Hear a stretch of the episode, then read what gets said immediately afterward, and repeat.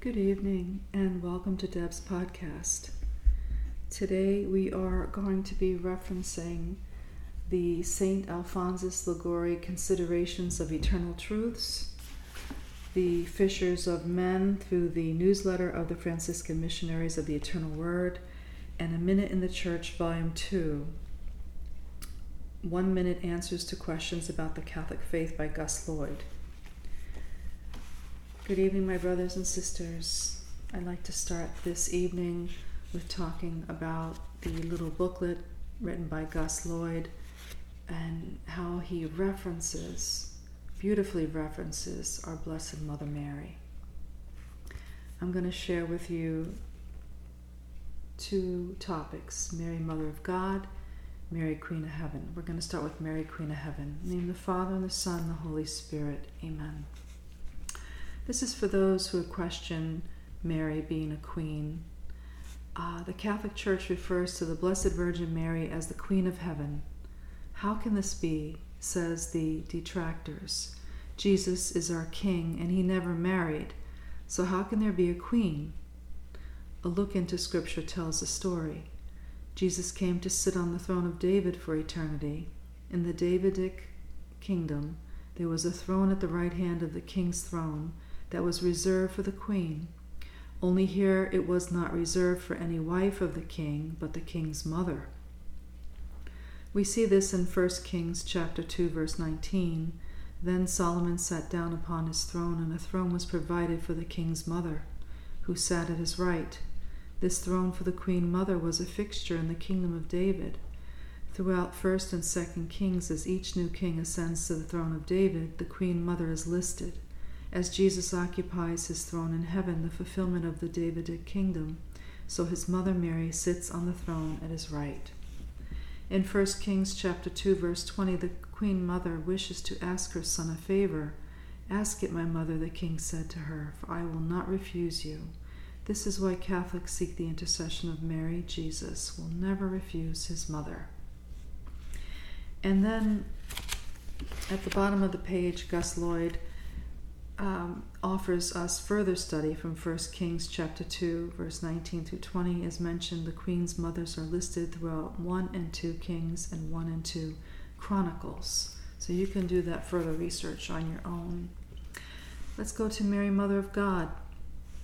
The Catholic Church refers to Mary as the Mother of God. In the Hail Mary prayer, we pray, Hail Mary, Mother of God, pray for us sinners. Some people object to that title, saying that would mean Mary existed before God. That's not what the church teaches at all. Here's the deal. In the 5th century, there was a bishop named Nestorius who claimed that Jesus did not have a human and a divine nature. He objected to the Greek term Theotokos, or God bearer, for Mary. At the Council of Ephesus in 431 AD, Cyril of Alexandria argued that Jesus Christ was fully God and fully man, that he had two natures, human and divine. The council agreed with Cyril and bestowed upon Mary the title Theotokos. Theotokos. This is where we get the term Mother of God. So you see, calling Mary the Mother of God is really just affirming the divinity of Christ.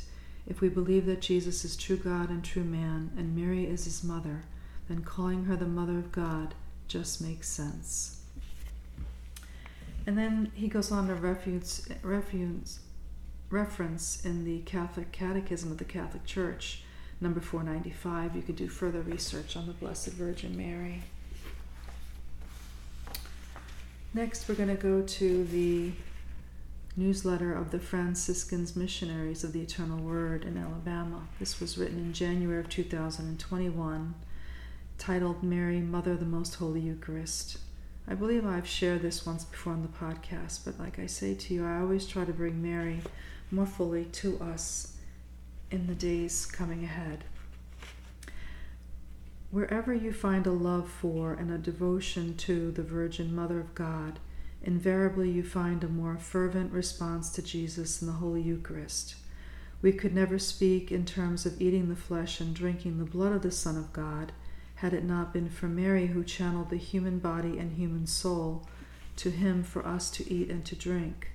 Some would say that Mary's union with her divine Son in Holy Communion from the hand of St. John the Apostle was more intimate, even closer than when the Son of God was wrapped for nine months in her immaculate flesh. The fully matured human consciousness of Jesus is present in the risen Lord of the Holy Eucharist. Mary is the mediatrix of all grace, especially the greatest grace and the gift of all, her divine Son and the sacrament of his love. She it was who stood so bravely beside him at the foot of the cross during his first Mass as he hung there dying, making available to us until the end of time his most precious body and blood. A father of the church went so far as to say that Mary would have been willing to slay her divine son with her own hands, if that were God's will, just as Abraham was prepared to slay his son Isaac at the request of God. The only measure of Mary's love is to always be without measure, just as with Jesus on the cross and on the altar. It isn't true. We do well things, the things we prepare well for. When God the Father sent God the Son into the world, he was not too particular about his Son's food or clothing or lodging, but he was most particular about the appointments of his mother. She had to be perfect, and she was in virtue of her immaculate conception. Mary can teach us too to ready the homes of our hearts for Jesus' coming in Holy Communion. Listen to her, imitate her readiness. Behold the handmaid of the Lord. Be it done unto me according to thy word. That was Mary's fiat. The priest echoes Mary's fiat over the bread and wine at Holy Mass. This is my body, this is my blood. Mary's shrines throughout the world are the refuge of sinners, where countless numbers repent to be prepared for the Holy Eucharist. Perhaps after many years of wandering about in the midst, no doubt it was Mary who dried the tears of St. Peter after he had denied Jesus three times, so that he might return to the altar. Mary is the mother of the Good Shepherd who will still feed us with his body and blood, his truth and his love, so that we will not faint on the way. Pray for us sinners, Mary, at the hour of our death, so that we might receive holy viaticum, our food for our trip into eternity. I can hear Jesus say, She who gave me my flesh and my blood has everlasting life, and I have assumed her into myself in glory.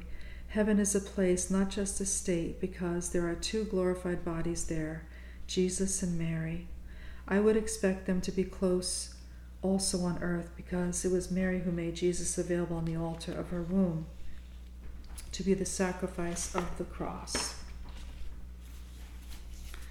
Now, this wonderful book titled St. Alphonsus Liguori Considerations of Eternal Truth was copyrighted in 1926. In it, there is a page that is solely reflective of the day of the week. So I'm going to open up the page to Monday. This is Monday evening. And the meditation from Monday is the importance of our last end.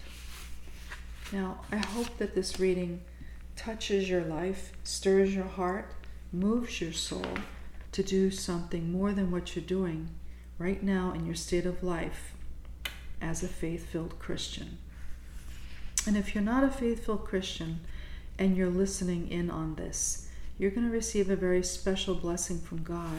Because when I went to um, visit family, and I discovered this book years and years ago.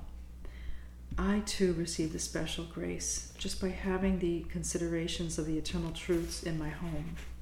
So today I'd like to bless you. The importance of our last end. Consider, O oh man, how important it is to you to save your soul. Your dearest interests are there concerned. Because if you attain salvation, you will be eternally happy in the enjoyment of every good, both of soul and body. But in losing it, you lose your soul and your body, heaven and God. You will be eternally miserable, eternally damned. Your only important, your only necessary affair, therefore, is to serve your God and to save your soul. Do not then, O Christian, think of serving your passions now and of giving yourself to God hereafter. Oh, how many has this false and deceitful hope precipitated into hell? Thousands of sinners have flattered themselves with the hope of future repentance, but the day in which they hoped never arrived, and they are now suffering without resource the torments of the damned. And who amongst them are ever thought of falling into that place of woe? Which of them had not the intention of saving his soul? But God curses him that sins in the hope of pardon. You say perhaps within yourself, I will commit this sin and then repent. But are you sure that time will be allowed you for repentance? You may die the moment you have sinned. By sinning, you lose the grace of God. And what if you never more recover it? God shows mercy to those who fear him, but not to those who condemn and despise him. Think not, therefore, that it will cost you no more to repent of and confess three sins than to repent of and confess one sin. No, in this thought you are deceived. God might pardon you a first or a second sin, but not a third. He has patience with the sinner for a time, but not forever. When the measure of inequity is filled up, his mercy ceases and he punishes the impenitent sinner either by death or by abandoning him to a reprobate sense, in which state he goes on from sin to sin without remorse, and at length is precipitated into hell. O Christian, attend seriously to this. It is time you should put an end to your disorders and return to God. You should fear lest this be the last warning that he will ever send you. You have offended him long enough, and he has borne with you long enough in your sins. Tremble then, lest he should forsake you after the next mortal sin. Oh, how many souls has this striking thought of eternity caused to retire from the disorders and dangers of the world, to live in cloisters, solitudes, and deserts?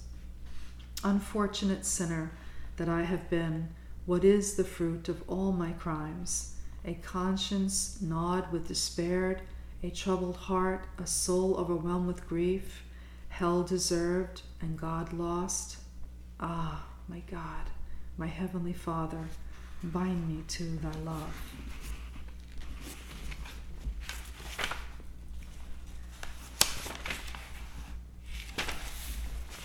Consider, O man, that this affair of eternity is above all others the most neglected. Mankind have time to think of everything but God and salvation. If a man of the world is advised to frequent the sacraments or to spend a quarter of an hour daily in meditation, he will immediately say, I have a family to provide for, I have my business to attend to, I have sufficient to keep me employed. Good God, and have you not a soul to save? Will your riches and your family be able to assist you at the hour of your death or deliver you from hell if you are condemned? No, no. Flatter not yourself that you are able to reconcile God and the world, heaven and sin together. Salvation is not to be attained by a life of indolence and ease it is necessary to use violence and to make great efforts in order to obtain the crown of immorality. How many Christians have flattered themselves with the idea of serving God and saving their souls hereafter, who are at the moment and will forever be in the flames of hell? How great is the folly of men in attending to what will so shortly terminate and thinking so little of that state which will never end. Ah, Christian, Put your affairs in order.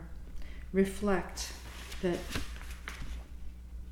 your all is at stake. Remember that in a very short time your body will be deposited in the earth and your soul will go to dwell in the house of eternity. How dreadful then will be your misfortune if you are condemned to an eternity of woe. Reflect well on this, for then you can have no remedy. And lastly, St. Alphonsus Liguori reminds us consider and say within yourself, I have a soul, and if I lose it all, is lost. I have a soul, and if in losing it I were to gain the whole world, what would it profit me? I have a soul, but if I lose it, although I were to arrive at the highest pinnacle of glory, of what advantage will it be to me? If I hoard up riches, if I go forward to in the world, but in the end lose my soul, what would be my consolation?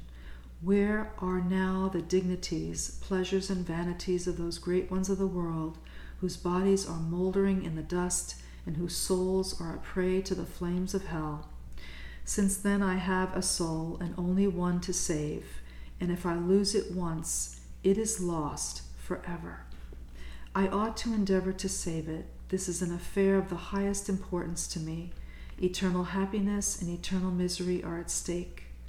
O oh my God, I am forced to acknowledge with shame and confusion that I have hitherto blindly wandered astray from Thee. I have scarcely ever thought seriously of saving my soul. O my Father, save me through Jesus Christ. I am willing to part with everything here, provided I do not lose Thee. O Mary, my surest hope, save me by thy powerful intercession. And look at how beautifully this is written, my brothers and sisters.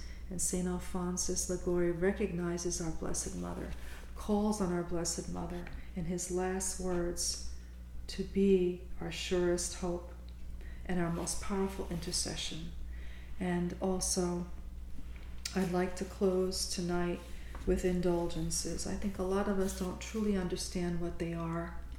And I have a booklet here on the Rosarian's Handbook, and it's of the Society of the Rosary Altar, second edition. It was copyrighted in 1992 by the Dominican Friars, Province of St. Joseph. In 1967, Pope Paul issued his Apostolic Constitution on indulgences, Indulgentiarum Doctrina, this document contains the new rules on indulgences and reaffirms the power of the Church to grant indulgences to the faithful for the remission of temporal punishment due to sin. Stress is now laid on the disposition of the person gaining the indulgence and on the actions of the Christian rather than an object or places. The number of indulgences that may be gained is greatly curtailed. Only one plenary indulgence may be gained on any one day, with the exception of the day of one's death. With regard to partial indulgences, the old classification by days and years is abandoned. Partial indulgences may be gained more than once a day. All indulgences are applicable to the souls in purgatory. The new rules on indulgences. An indulgence is the cancellation in God's sight of the temporal punishment due for sin, when the sin's guilt has already been pardoned with the church as intermediary, a Christian who is properly disposed and who fulfills certain well defined conditions can obtain an indulgence. An indulgence is partial if it frees a Christian partially from the temporal punishment due for his or her sins, plenary if it frees wholly. Both partial and plenary indulgences can always be applied to the dead, but only by way of suffrage. A partial indulgence shall in the future be called a partial indulgence without any reference to time, whether in days or years. A plenary indulgence can be gained only once a day, except by those who stand on the threshold of death. To gain a plenary indulgence, the person concerned must perform the indulgenced act. Three conditions must also be satisfied several days before or after the indulgence act a sacramental confession, Eucharistic communion, and prayers for the Pope's intentions. In addition, the person concerned must be free from all attachment to sin, even to venial sin. If this complete integrity is not present, or the above conditions are not fulfilled, the indulgence is only partial. May God bless you, my brothers and sisters, on this evening, and we pray ever so fervently for the unborn, yet to be born in their mother's womb, for those women that are considering not having their children, we are praying that their mothers look up to Mary, look up to Jesus, look up to the light of the world, and ask God and Mary to help them carry that child. And also, um, any special intentions you may have this evening, I want you to know that I am holding you very close in prayer, and every prayer that you say from the heart is heard from our Blessed Mother, who presents it directly to her Son. May God bless you. May God love you in every way imaginable, and may He carry you close to Him on your last day. Amen.